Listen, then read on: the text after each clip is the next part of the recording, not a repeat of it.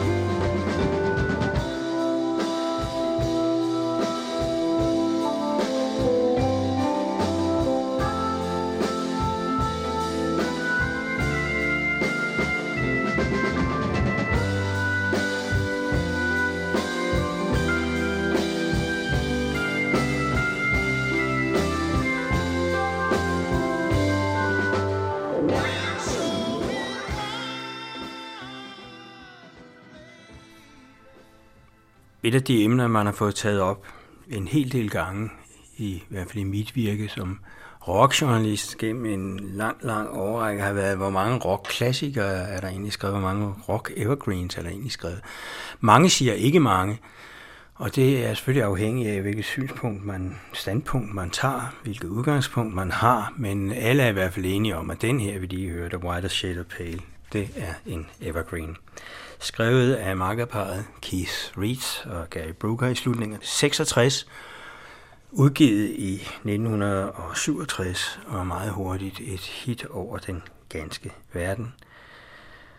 Så meget et hit, så gruppen havde meget svært ved at komme ud over det at være et one-hit wonder i temmelig mange år. Det er blandt andet det, som øh, jeg prøver på at belyse i den her portrætudsendelse, som bliver fuldt op af et par stykker til, om Procol Harum fra dengang og til nu. Så gør også før dengang. Det her, det var altså 1967. Gruppen øh, blev mistænkt for at have brugt et klassisk stykke som udgangspunkt for det her. Og det har de egentlig aldrig selv lagt skjult på. At det gjorde de. Men de blev lidt fornærmet over Mick Jagger, da han i sin tid sagde, i virkeligheden burde de have kaldt den for White Shade of Bach, i stedet for White Shade of Pale. Det synes Gary Brewer ikke, at han kunne være bekendt i betragtning af, hvor meget netop Rolling Stones havde stjålet fra sorte blues musikere. For et direkte tyveri kan man ikke sige, at White Shade of Pale er snarere en parafrase på en ære af Bach. Og nu kan vi jo så høre den lige efter, fordi så kan man jo altså drage sammenligninger, og der er sammenligninger at drage.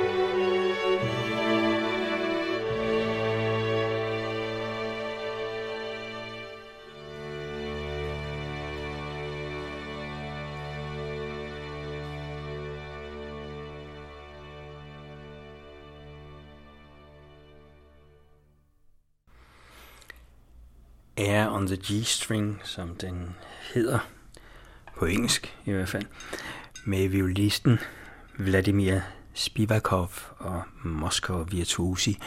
En indspilling fra begyndelsen af 90'erne.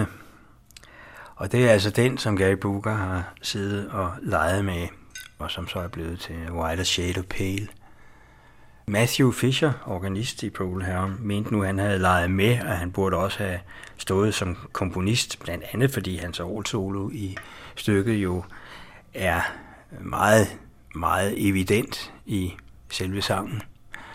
Men øh, det kom han ikke til, og det har kostet ham mange penge siden. Det har han også været meget bitter over, men det har dog ikke forhindret ham i at arbejde sammen med Gary Brooker efter en pause. Alt det, det er også noget, vi belyser senere i udsendelserne. Tilbage til skabelsen af Procol Harum efter A White Shade of Pale havde gruppen et problem. De skulle meget gerne have fyret en single af så hurtigt som muligt. Det blev til den, der hed Hamburg, og der var ikke noget med, at de havde lavet parafraser med noget som helst. Og det blev egentlig også en stor international succes, men ikke i nær den grad. Og i modsætning til White Shade Pale er det ikke en af de Procol Harum sange, man husker bedst bagefter. Leaving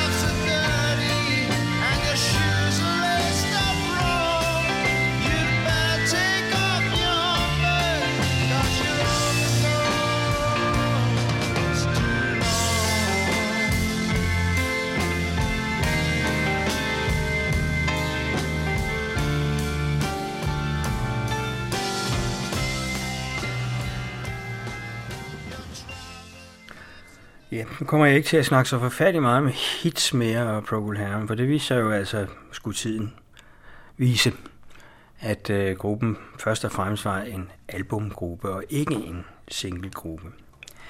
Men da de kom frem i 1967, der var der jo ikke rigtig nogen, der vidste, hvem de her Procol Harum var.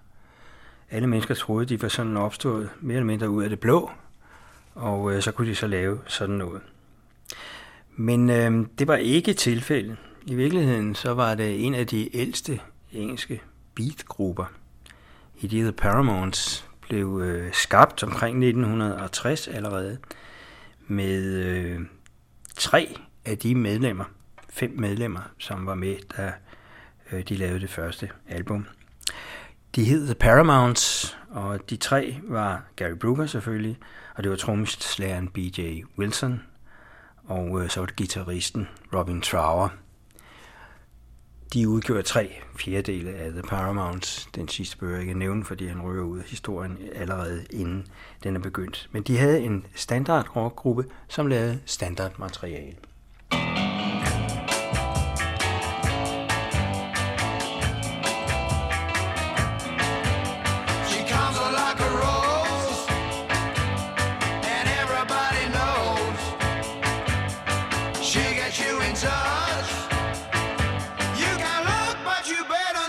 Materiale.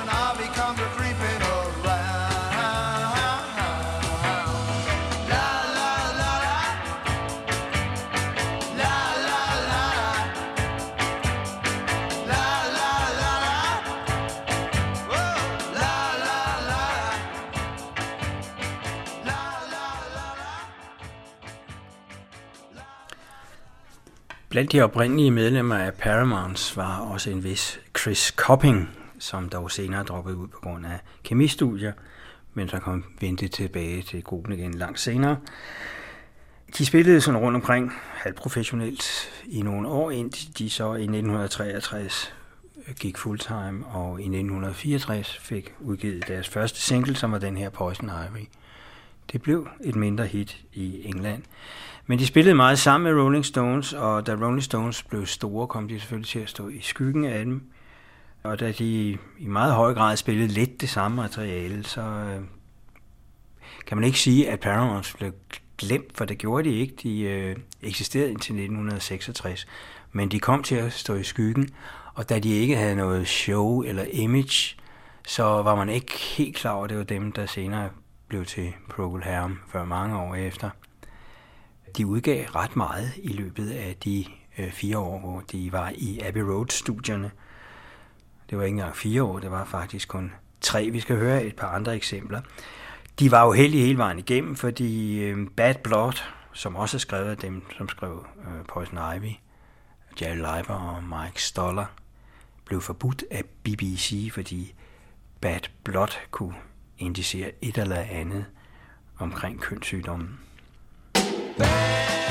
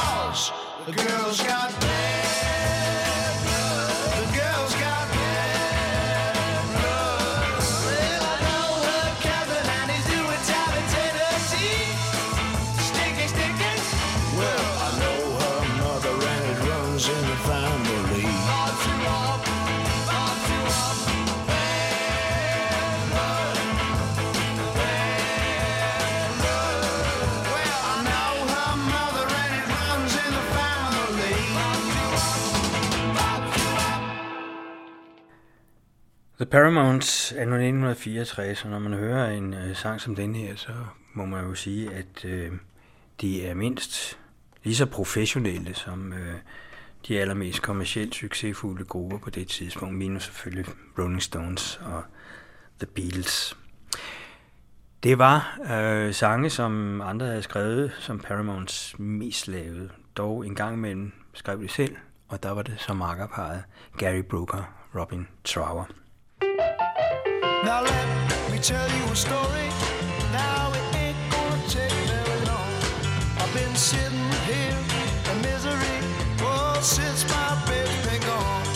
On the first day, it was a worry. On the second day, it was pain. Now I just keep oh, telling myself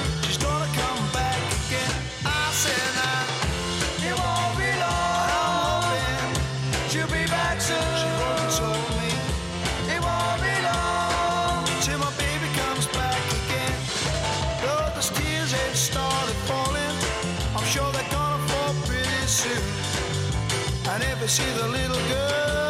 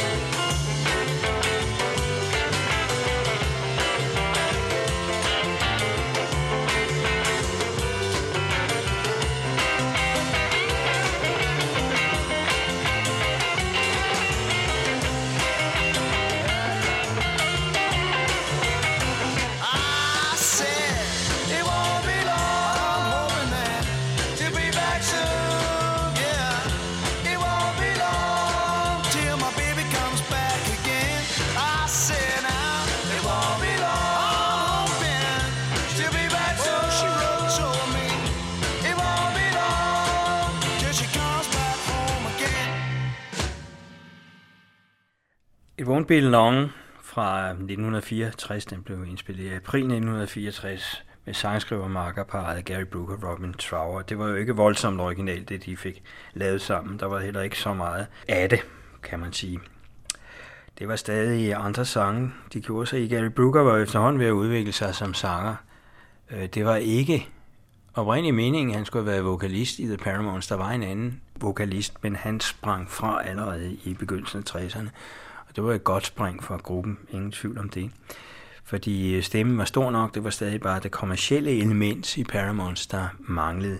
For eksempel i nummeret Blue Ribbon, skrevet af Jackie DeShannon i der vælger pladselskaber, producer, og studie osv. at lave en Gary Brooker-plade, hvor man gør brug af hans stemme, og så hælder fuld orkester på.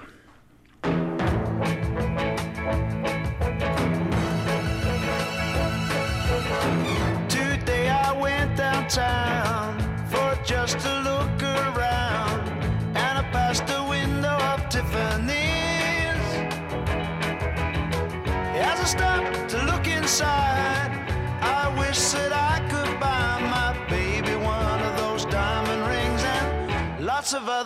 fancy things. Oh, as I walked on down the block, I passed a ritzy shop with all the latest Paris gowns. But I'm a daydreaming guy who can't afford what he wants to buy, so I bought a something from a little shop that didn't cost an awful lot. Oh, I want the best for my baby.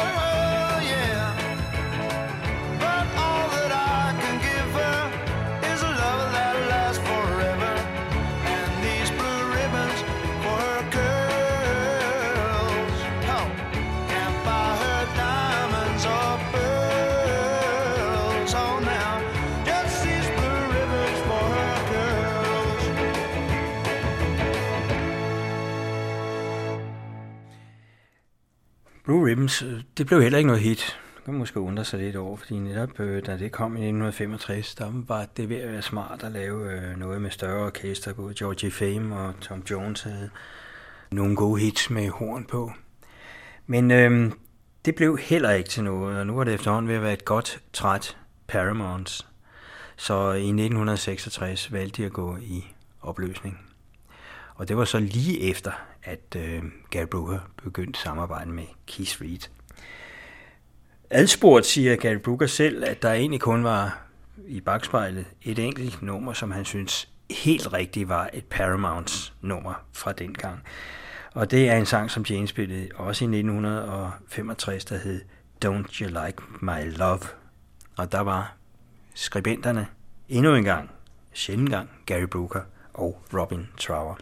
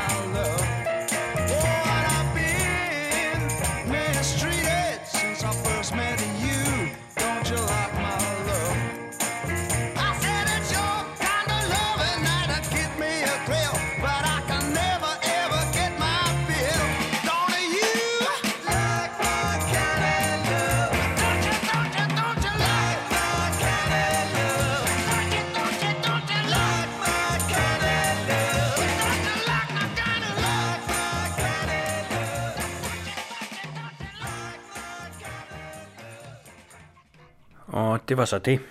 Paramounts. De indspillede deres sidste nummer i juni måned 1966 og gik så derefter i opløsning.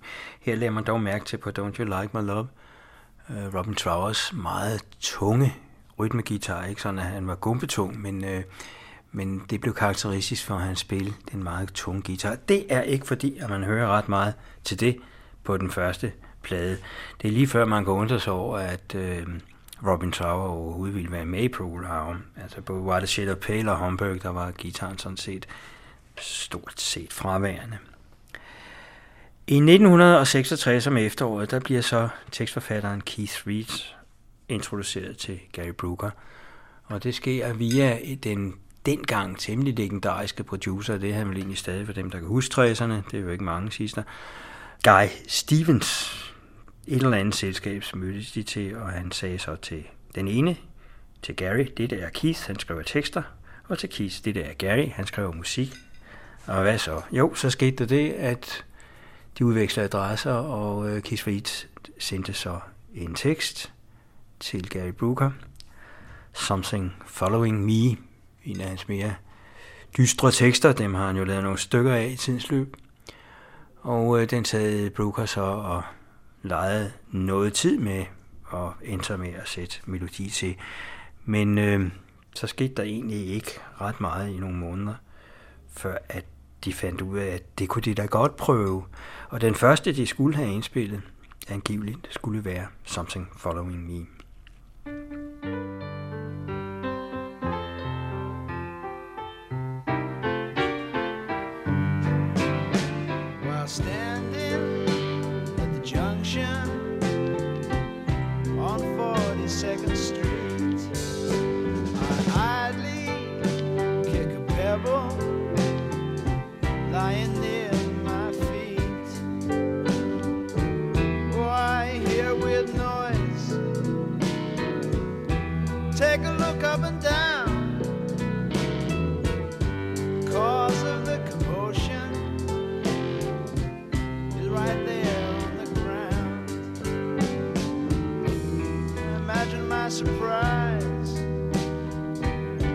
Thought I'd left it at home, yeah.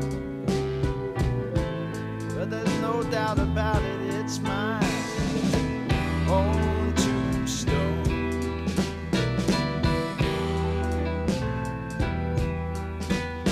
I went into the shop, bought loaf of bread. I sunk my bust my head. Oh, I dashed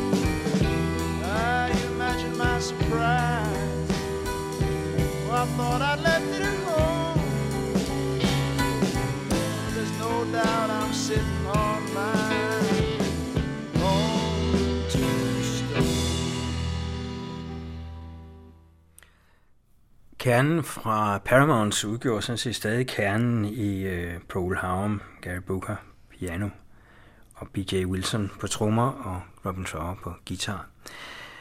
David Knights var så kommet ind som bassist, og øh, så var der så en meget væsentlig tilføjelse, det var organisten Matthew Fisher, som de fik gennem en annonce i bladet Melody Maker. Og han passede vældig fint ind i øh, Gary Brookers nye idé omkring det musik, Procol Harum skulle lave på grundlag af Keith Reedes tekster.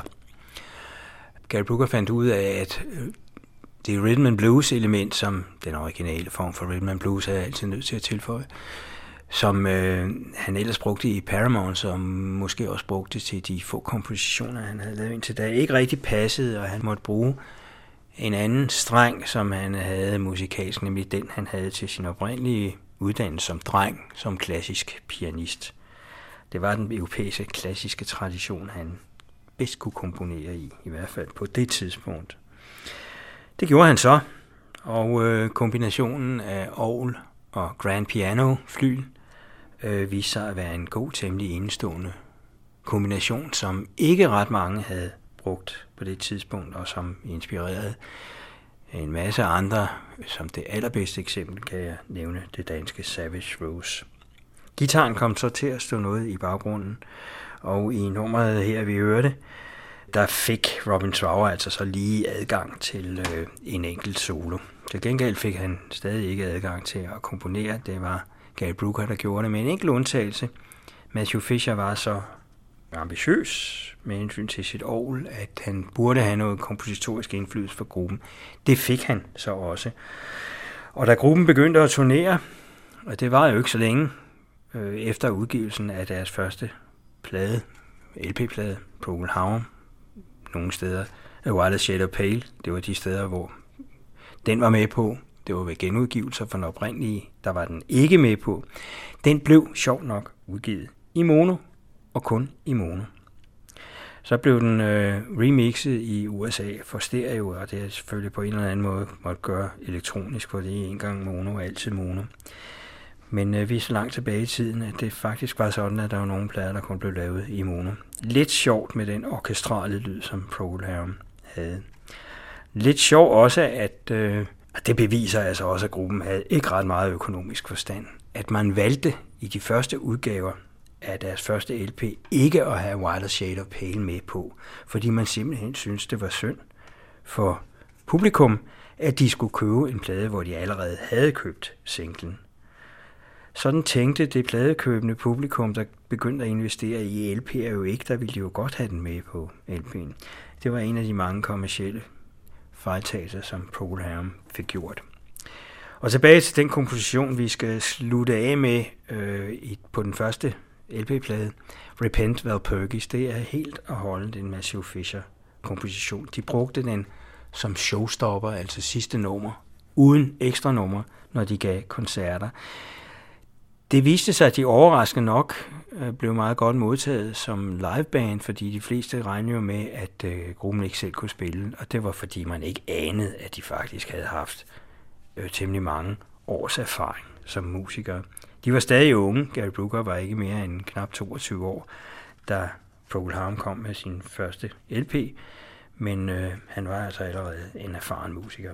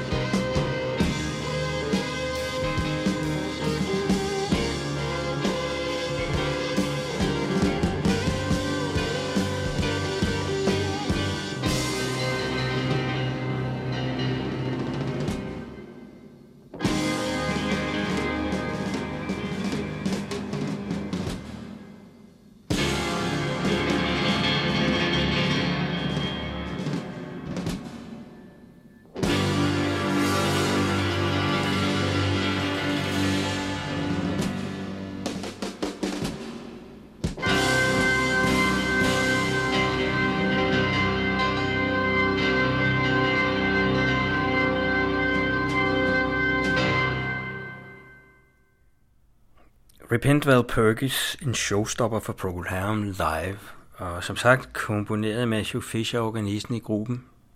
Sjov nok, så har de jo hver deres solo, og der er jo så også plads til, at Robin Svarer han kan give en, og det er måske også derfor, at øh, gruppen brugte det som det sidste nummer ved deres koncerter.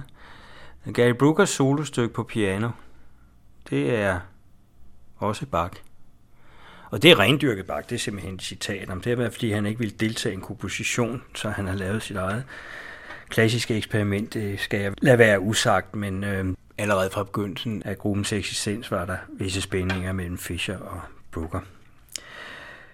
Der var mange, især her i landet i hvert fald, fordi der fik Procol en ret stor skare af tilhængere, som øh, mente, at gruppen absolut ikke var en singlegruppe, men var en albumgruppe. Så der var en stor del af de tilhængere, der gik og glædede sig voldsomt meget til gruppens anden LP skulle komme. I England var Paul Ham stort set glemt, fordi øh, når de ikke kunne fyre nogen hits af, så kunne det da også nærmest være lige meget. I USA var der en stor skare tilhængere, og i Centraleuropa og også i Danmark var der virkelig mange tilhængere af Paul Hams musik. Og da Shine On Brightly kom, der skuffede den ikke.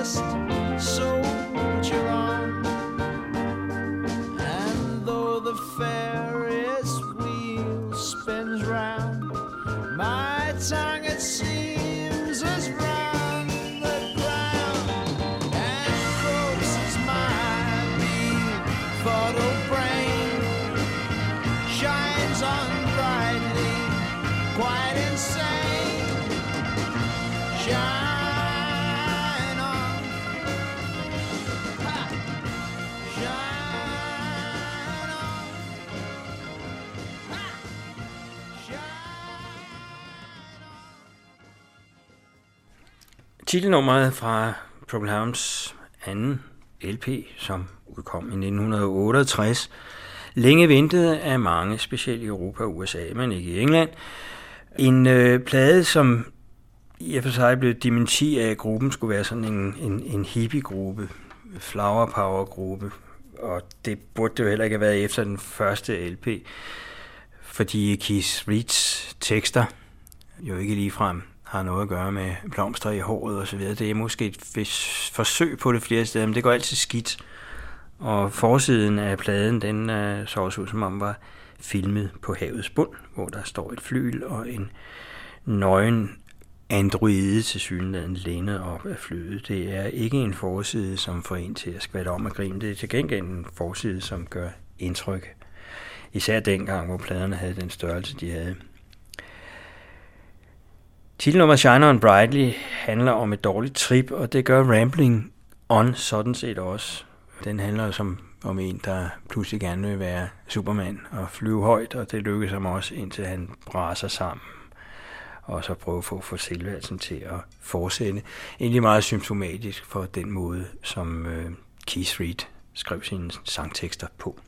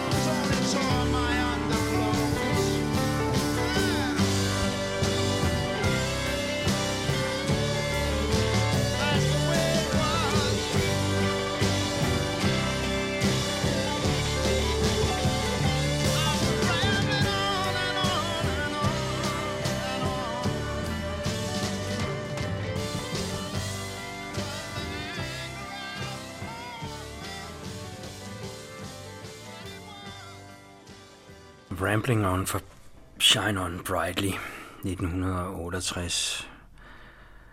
Pearl Harbor var i Danmark, det var et af de første steder, de turnerede, men øh, det var i 67, der så jeg dem ikke, så var de tilbage igen. Det var først i 1970. Der fik jeg så lejlighed til at interviewe Keith Reed, og øh, som den glade blomsterdreng jeg var, så spurgte jeg ham med det samme, hvordan hans erfaringer egentlig var med stoffer.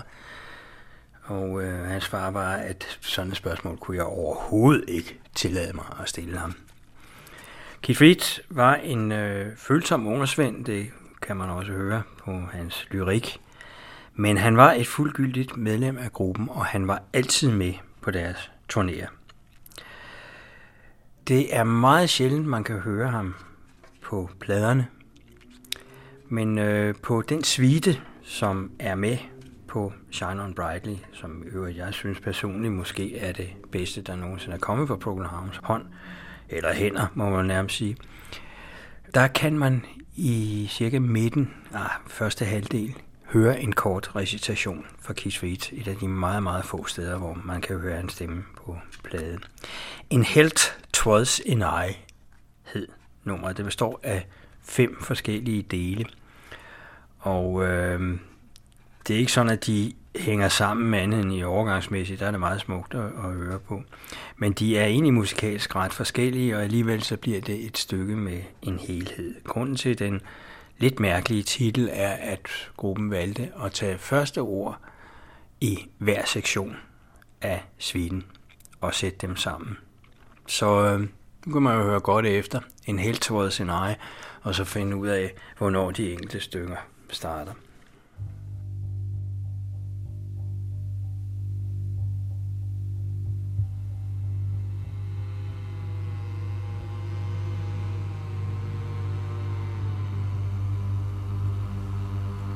Darkness of the night, only occasionally relieved by glimpses of nirvana as seen through other people's windows. Wallowing in a morass of self-despair, made only more painful by the knowledge that all I am is of my own making.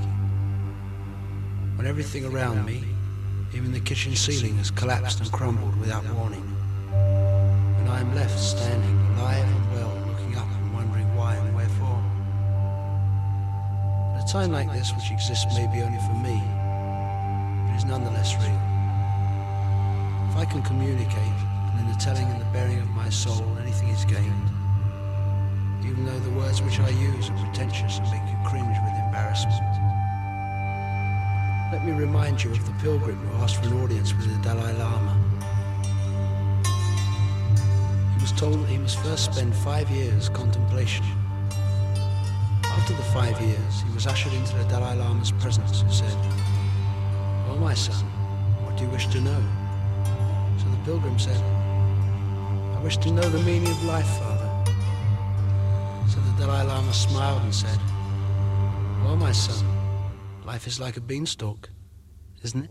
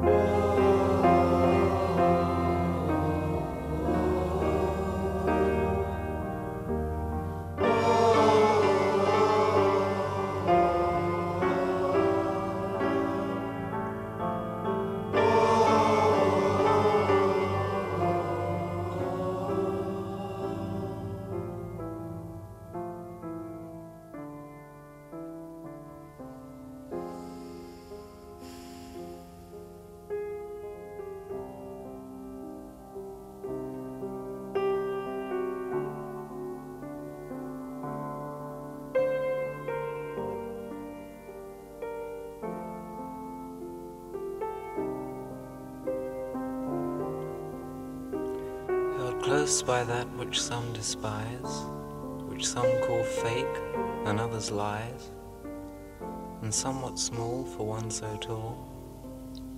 A doubting Thomas who would be? It's written plain for all to see. For one who I am with no more. It's hard at times. It's awful raw. They say that Jesus healed the sick and helped the poor, those unsure believed his eyes. A strange disguise.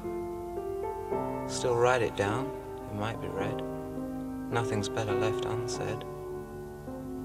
Only sometimes, still no doubt, it's hard to see. It all works out.